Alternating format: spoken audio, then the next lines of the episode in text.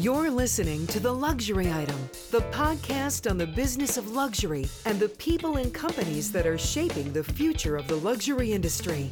Here's your host, Scott Kerr. Following a turbulent year, the luxury market is roaring back to full recovery, fueled by strong gains in North America and Asia Pacific. Brands like Hermes and Louis Vuitton have steamed past their pre pandemic sales. Cartier owner Richemont said sales in the three months through June were 22% ahead of 2019 levels. LVMH and Kering are also significantly bigger businesses. Brands like Prada, Versace, Moncler are riding the rebound as well. The pandemic pivot to online has helped shape e commerce sales contribute to upwards of triple digit growth for some of these luxury brands and account for a bigger slice of their overall retail sales. After being slow to the game and hesitant to evolve, the luxury sector seems to finally be embracing a future increasingly shaped by digital technology well beyond simple e commerce. And it may have taken a pandemic to hasten things. Here today to talk about luxury's digital future is my guest Maria von Scheel-Plessen, Global Head of Media and Advertising at the German luxury brand Montblanc, known for its high artistry writing instruments, watches, and leather products. Maria has been leading global media at Montblanc from their headquarters in Hamburg since 2017 and is responsible for online and offline advertising. Before working at Montblanc, Maria managed marketing communication for luxury brands in three countries at Amazon, as well as e commerce giant Zalando in Singapore, where she led marketing communication for Southeast Asia. Maria is also a frequent international keynote speaker and was recently honored by Luxury Daily as one of the 2021 Luxury Women to Watch. Welcome to the Luxury Item, Maria. Thank you so much, Scott. Thank you so much for joining me. Um, so you're are you in Hamburg now? Yes, exactly. In Hamburg, north of Germany. So maybe a good way to kick things off um, for our listeners is to tell them a little bit about Montblanc, the brand, and what your role is there. Mm-hmm, sure. So Montblanc is a German brand uh, focused on luxury goods. So um, some of you might have already heard about Montblanc, especially in the context of uh, writing instruments, so pens. Uh, we have a very evergreen item which is called the Meisterstück, and uh, Montblanc has been around for more than 110 years. So we are originally from Germany. We belong to the Swiss luxury goods company uh, Richemont. And in there, of course, you also have very great uh, luxury brands like uh, Cartier, IWC, Piaget. So we are in very, very good and uh, strong company. And um, yes, my role at Montblanc, I am the global head of media and advertising since uh, just over four years years and i'm seeing all the areas of media strategy buying um, some special projects uh, also now more and more coming up for example in the area of uh, predictive buying of attribution modeling, uh, customer and audience, which we also I think going to talk about a bit later. So um, my area is uh, pretty big, pretty diverse, and I'm taking care of uh, 22 markets. So you've been in the business for a while, and you've been involved in digital for a while. So, given how digital is transforming the luxury industry, what are some of the most significant changes that you've observed over the years? Mm-hmm. So, especially now in the past years, we have seen a super, super strong shift towards uh, e-com online purchases. So, I would say there's more trust uh, for online shopping, and the appetite um, has definitely increased. Also, I see now a more extended product portfolio. So in the past, uh, luxury brands were also a bit more hesitant to go live with their full product uh, portfolio, especially for the limited editions or high priced items. But now, especially due to the uh, pandemic in the past years um, and this very, very strong shift, we also see higher average order values and also, um, I would say, quicker path to conversion. So there's more demand on one side um, for online shopping. And at the same time, also, there's a strong demand towards luxury brands, especially in the sense of um, brand values. So these days, also, the consumer wants to have um, the brand associated with key topics in today's society. So you have sustainability, you have mm-hmm. heritage, you have diversity measures. So um, I would say uh, to live up to the current standards and also to meet the consumer expectations um, has been speeding up even more. And it's also now our time to transform digitally and also in terms of the values we are representing. Yeah, you know, and, and when the pandemic forced many stores to close, luxury brands had no choice but to focus on digital sales and digital transformation. And it's shown the spotlight on online luxury and fashion in a big way as an area for growth. So how did that impact the way Montblanc reached its customers? Mm-hmm. So indeed, um, previously we had around about uh, 80% uh, offline sales 20% online sales. And uh, now this has uh, shifted a lot. Um, and especially now recently, our logistics uh, needed to scale up very quickly. Uh, we needed to also improve our functions in terms of web website exploration, for example, and also the on-site experience because of the very, very strong shift and uh, high amount of traffic we have been receiving. And some things, for example, we, we implemented is the 360 degree view of products virtual mirrors are also a big topic uh, amongst other luxury brands I've been I've been seeing. And um, yeah, there have also been some surprises. So, for example, search has become our strongest channel due mm-hmm. to the higher increase in, in search demand. And also, our social advertisement now has a positive ROI and is not only used for um, awareness, brand building, but also now generates more and more sales. So, the sales channels and acquisition channels have also heavily extended, and um, we're very happy about this trend. Yeah, did anything surprise you from a demographic standpoint or the mm-hmm. types of products they purchased or just mm-hmm. any kind of behavioral insights?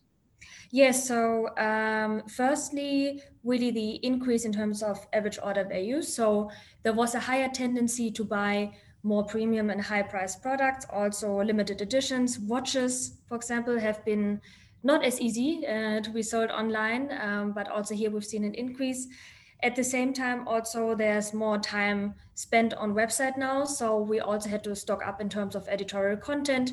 We have become more, I would say, like an online flagship store, mm-hmm. and not only a transaction page. So we also increased the amount of, uh, as said, editorial content and we had a lot more new uh, visitors and new purchases. So a lot of first time clients during this time, which is also then, of course, proven by the fact that we have a stronger shift towards uh, online purchases.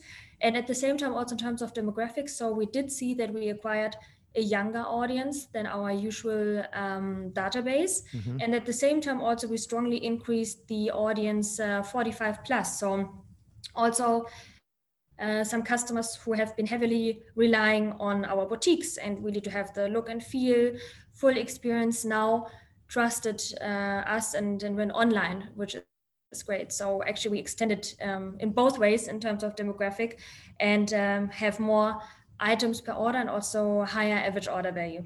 Were they also spending more time?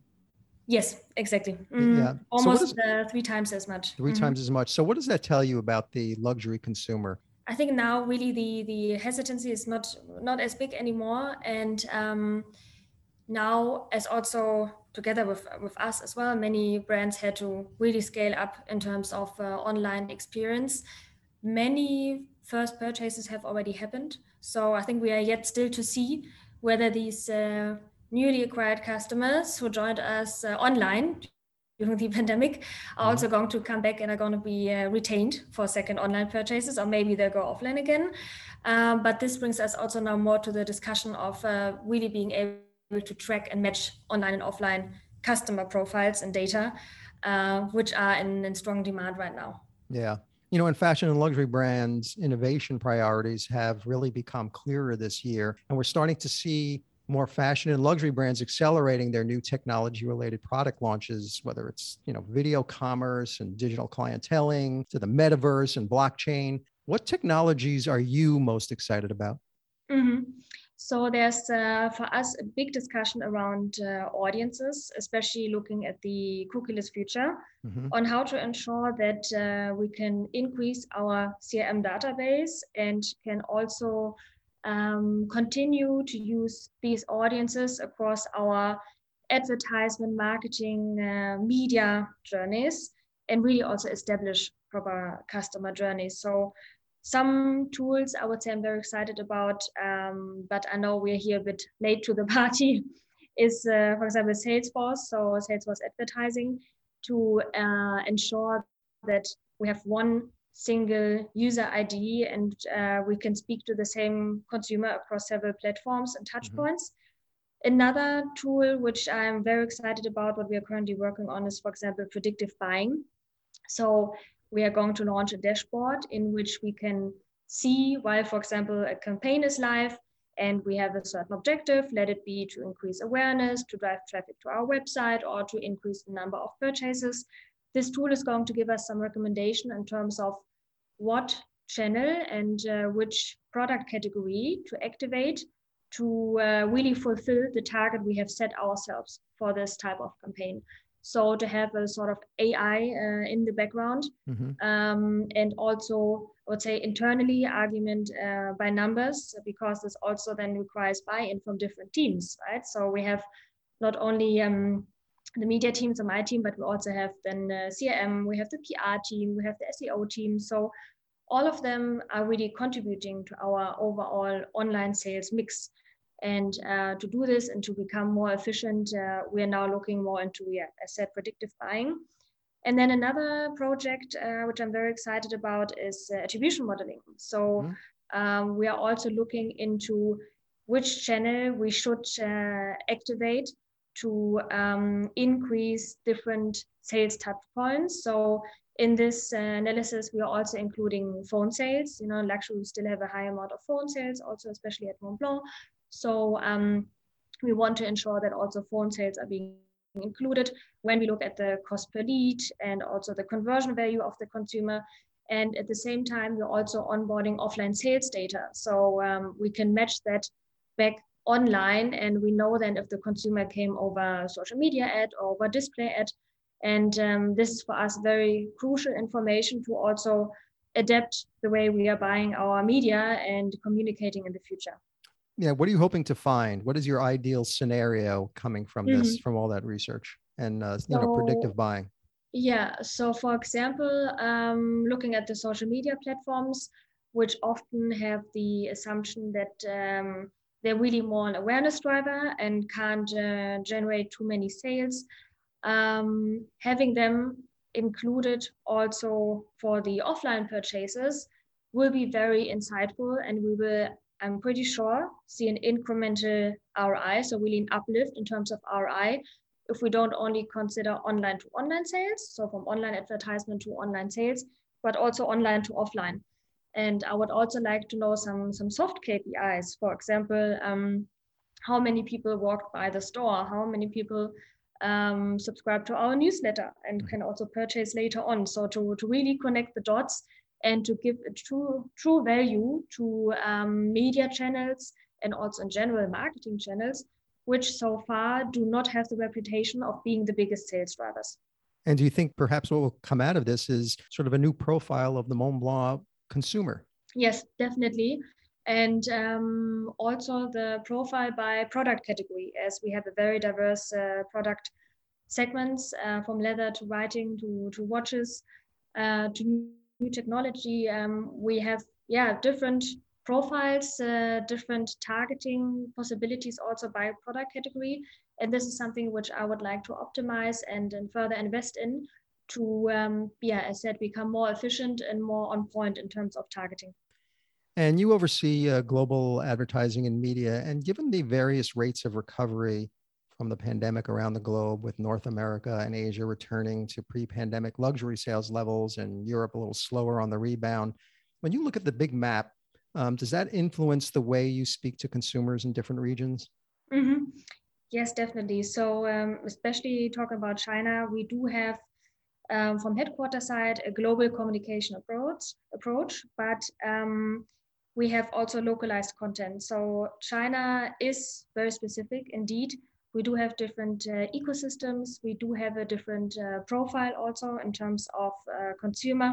So we do have, for example, local brand ambassadors. We do have ones which we are using uh, from headquarter side and then in China. So uh, rest of world and China, uh, both areas. But some brand ambassadors are only um, present in China which is very important because the landscape is, is uh, yeah, moving very mm-hmm. fast and uh, we need to also of course associate ourselves with someone who is uh, currently uh, very much um, in the talks in, in China China.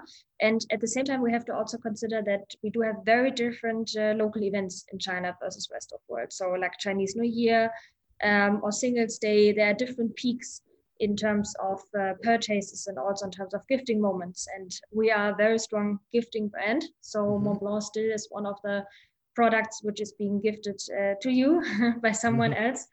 And uh, because of that, we also need to really listen to, to the local consumer and also see when exactly are sales peaks for us. Um, and at the same time, also we have different types of products which are selling there the best, also due to the trends like logomania, um, which have been there already pre-pandemic, during uh, then of course a decrease, and now also coming back. So you really have consumers who are dressed from head to toe in one brand. And that's a trend which also slowly came over here, but um, originated also from, from the Asian markets and also mm-hmm. came from China. So yes, now with the rebound, uh, we are, let's say, also relying on our best practices from the past, but at the same time also listen to the very localized uh, consumer approach. And Montblanc is, is doing an amazing job digitally. It always seems to have a very high digital IQ. And I think the brand has about, you know, like a million and a half, maybe a little bit more followers on Instagram. How are you using Instagram and other social platforms to get younger audiences excited about the brand? Mm-hmm. Yeah, so we have uh, firstly um, a different approach in terms of communication. So you have uh, perhaps also seen or heard about that uh, writing, which is still one of our key or core assets uh, of our maison, of our brand. Um, writing has increased again in terms of relevancy. So mm-hmm.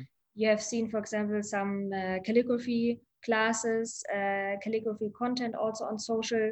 Some graffiti has uh, also been more present. So these are trends from which we are benefiting. Same as journaling, um, especially now during the pandemic a lot of also younger audience has gone back to journaling. So right. these type of trends uh, can be used also from our side because they are very inspirational and um, at the same time also often can be connected uh, to, to gifting moments for us because we have an always on gifting approach on social.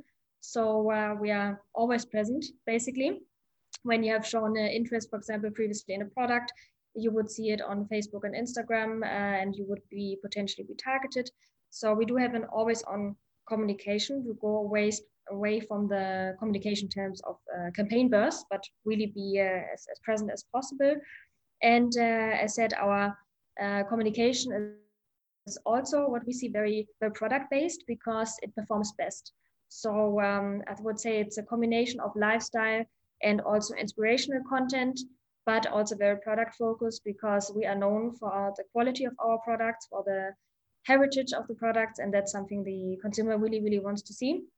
And another social channel, if you can consider it social channel, is uh, LinkedIn, with which we are very happy and also working on a, on a regular basis because targeting professionals. Exactly, exactly. Yeah, there's a very high business audience, so you can even target someone, for example, who just moved, or changed jobs or got a promotion and maybe wants to treat himself or herself. So right. there are certain moments on time where you or graduated. Yeah, exactly. Right, graduated. Right. Ideally, already then. Course.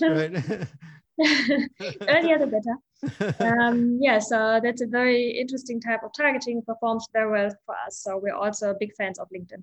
Does uh, is Montblanc doing any social selling now? Yes, mm-hmm. yeah, we are also uh, more and more now into into social selling, but that's also then more driven by our influencer strategy. Right, and influencer marketing is finally taking its place as an important tool in the broader marketing arsenal. How does Montblanc use influencers in its marketing? I know you talked about it a little bit a few seconds ago in China, but overall. Mm-hmm. So we do have, um, I would say, a macro and micro um, influencer strategy. So on one side, we do have the big uh, influencers or brand ambassadors like Cillian Murphy from Peaky Blinders. We have Peggy Gou, the Berlin-based DJ, or we also have Spike Lee. And um, at the same time, we have the micro influencer strategy. So as we know that our headquarter selected uh, ambassadors might not be relevant in all markets, markets also, or like when I could talk about markets, it's a different countries also in which Montblanc is present. So um, there's also a localized approach where the market can suggest also someone who is, uh, yeah, very relevant in, in their specific region. and um, they are being introduced uh, or mostly also in terms of communication for our social channels. And it also seems luxury programmatic spending has increased its share of online ad spend over the past several years. So, how does uh, Montblanc use programmatic advertising to target customers? Mm-hmm. Yeah, so programmatic is um, a tricky, tricky subject for yeah, us yeah, yep. because uh, in the end, um, as our price points are pretty high and uh, it's not um, a done deal or quickly done deal to, to sell uh, online for, for the more premium products. Programmatic um, has become more attractive for us now as we were able to optimize towards new KPIs. So, for example, cost per unbound website visit is a KPI which I really like. So we can really see the incremental um, effect and also importance of programmatic. Mm-hmm. We do also optimize towards cost per click and cost per lead, but um, it takes a lot of steps in programmatic um, while at this to purchase. While at the same time, we work on an inclusion list basis. So we only have a certain amount of website on which we want to be present right. in the luxury environment. So also here we're pretty limited. So we can't really go as big as an FMCG brand in programmatic advertisement. So it's not so scalable for us at the same time. And also um, the standards in programmatic advertisement are not really up to my satisfaction yet. So if there would what be... would you like what would you like to see, Maria? what would no what would what would those standards be? Like what yeah. what would I would like to, um, especially in terms of uh, the, when I'm buying, right, I only want to to pay um, for a click or for an impression when I know that my advertisement has been seen 100%, so it's really 100% present on the screen mm-hmm. and has been there for at least three seconds. Because otherwise, how do you capture the details uh, of a watch? how do you capture the, the function and the, the details and highlights of, of the pen in just one second and your ad is only visible like 20% and then yeah. you already have to pay. Um, so this for me is, is a bit tricky and there are not so many publishers yet which are adhering to these standards. So, so some do more and more, while at the same time also, as I said, we can't uh, pay on impression basis, then would be really a bit of a waste of budget. We really only want to pay when someone is clicking or then even going to the website and not bouncing. And as we see these trends emerging, it gets better and better. But still, I don't think we are where, where we should be. You know, expectations of luxury customers are changing all the time, and the bar is getting higher and higher for personalized experiences. So, how does Montblanc match the real world personalized customer experience with the online one? Mm-hmm. Yeah, so our credo is really also to be as personal as possible, to also show the high quality of the products, have more video content, engaging content, uh, 360 degree content, and uh, yeah, click and collect is also something which has uh, become more and more popular and being more used uh, now. And um, yeah, I think just to have the content as personalized as possible with, for example, uh, what someone has viewed previously, what someone could also like, so more suggestion uh, basis. And uh, at the same time, what I see in the, in the industry a lot, and now the since some time already, chatbots and also virtual mirrors. So um, we tried some chatbots on, on Facebook, didn't work uh, as well. There's still some some improvements needed uh, until we can really um, yeah trust i would say the bot to have a good experience for our premium consumers. Um, yeah but it's i would say it's still work in progress especially in the luxury industry to to really be as personal as possible. So how does montblanc think about the value of data in driving growth and building relationships with customers? Mm-hmm. yeah super super important. So data is really key for all of our future activities for our current activities. Um, we also now launched, uh, said, for example, Salesforce, a new tool to, to capture uh, more data and to also automate in terms of communication. I think there should be even more incentives also in the future to, to sign up and uh, for us then to, to generate more first party data. So there's really, I would say, an onboarding process everywhere. There are persona studies being launched. There are brand lift studies uh, being launched. So to check also pre and post campaign investment, how our audience has changed, mm-hmm. how the demographics have changed. So we need to know more about the consumer. And in the end, we also need to ensure we capture as many leads as possible across all different uh, departments. And also when we, for example, launched uh, the persona study, we also saw that the way uh, who we're thinking of our customer uh, right now actually differs um, to whom the customer is uh, today. And by that also we redefine our communication approach uh, for also future advertisement. So this was for us a really, really key learning and it's really crucial for us in the future to, to stay on top of that. And um, secondly, also in the terms of contextual targeting. So as said, when we are facing now the cookieless future very soon, it will be tougher for us to, to retarget someone across different websites. Mm-hmm. We also have to go more into contextual targeting to um, yeah, have parameters in place um, and sort of bundle audiences and then customer data to, to build lookalikes and use them in our media strategy. You know, I want to just want to jump back to China for a second. You know, they're saying that in 2025, China will account for like half the world's luxury purchases. So, in order to serve this digitally savvy audience, brands really need to be constantly upping their online game. Which platforms in China should luxury brands be thinking about now that you're excited about? Mm-hmm, mm-hmm. So, um, in from my point of view, key players or key platforms are for one uh, Little Red Book. Mm-hmm. So it's a social shopping platform where the user can also review um, different products. Uh, it's very engaging, and also you can by that grow your your presence um, in China. So that's one of the platforms where I see a lot of uh, traction these days. Secondly, also uh, many luxury brands are, are selling on um, Tmall uh, boutique. So um, also here you are in very good company amongst the likes of uh, Chanel, for example, or Dior. So that's really crucial to step into the social shopping platforms in China. And also, I read recently that um, 90% of China customers um, are interested in uh, products shown through augmented and virtual reality. So, right.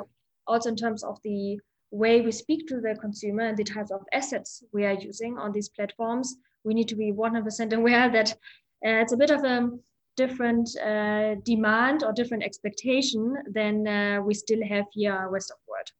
You said in an interview sometime last year that the role of the marketer will change substantially with data scientists and engineers becoming much more in demand. Can you elaborate on that? Mm-hmm. Yeah, so I said uh, so previously, data is really, really key. And um, I've seen at uh, when I joined Montblanc and also in other luxury maisons uh, when I when I joined uh, the industry that um, there is a lack of analysts and also data scientists because there's now so much data being generated. There's so many insights we need to distribute across the organization. They can be so helpful for others internally also to make the right decisions. So for me, it's really key to, to stock up and to, to increase, uh, to have more employees in, in these type of fields who are able to connect the dots, to, to analyze the data, to share across the organization. And for example, when I was working at um, the Asian Zalando in uh, Singapore mm-hmm. uh, some years ago, it's also a big e-commerce uh, platform uh, in Asia, fashion e-commerce um, when I when I joined there, there were just 40 people responsible for SEO and SEA.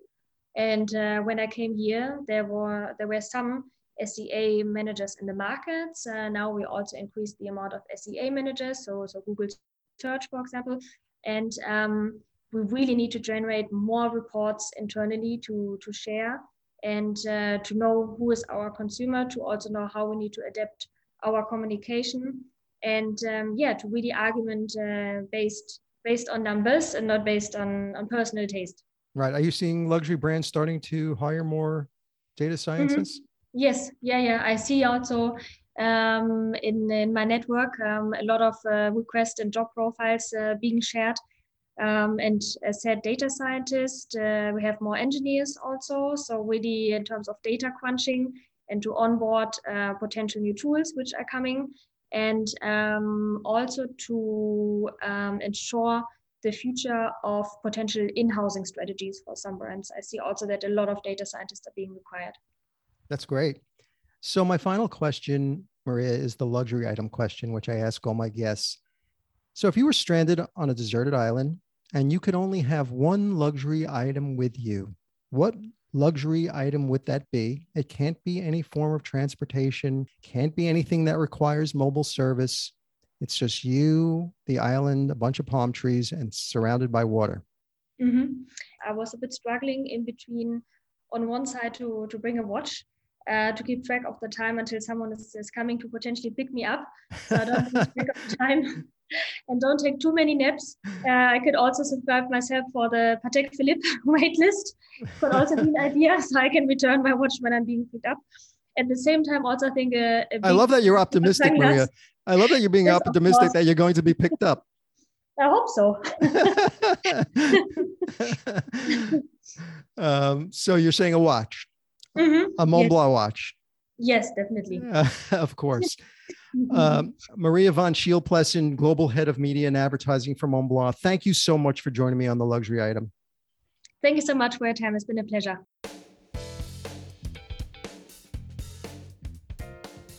That's it for this episode of the Luxury Item Podcast. Thank you so much for listening. If you found this useful and entertaining, I would be really grateful if you can share it with a friend or colleague. I would love it if you subscribe so you never miss an episode. And while you're there, be sure to rate and review us on Apple Podcasts. It really helps other listeners find us. The Luxury Item Podcast is a production of Silvertone Consulting. I'm your host, Scott Kerr. Until next time.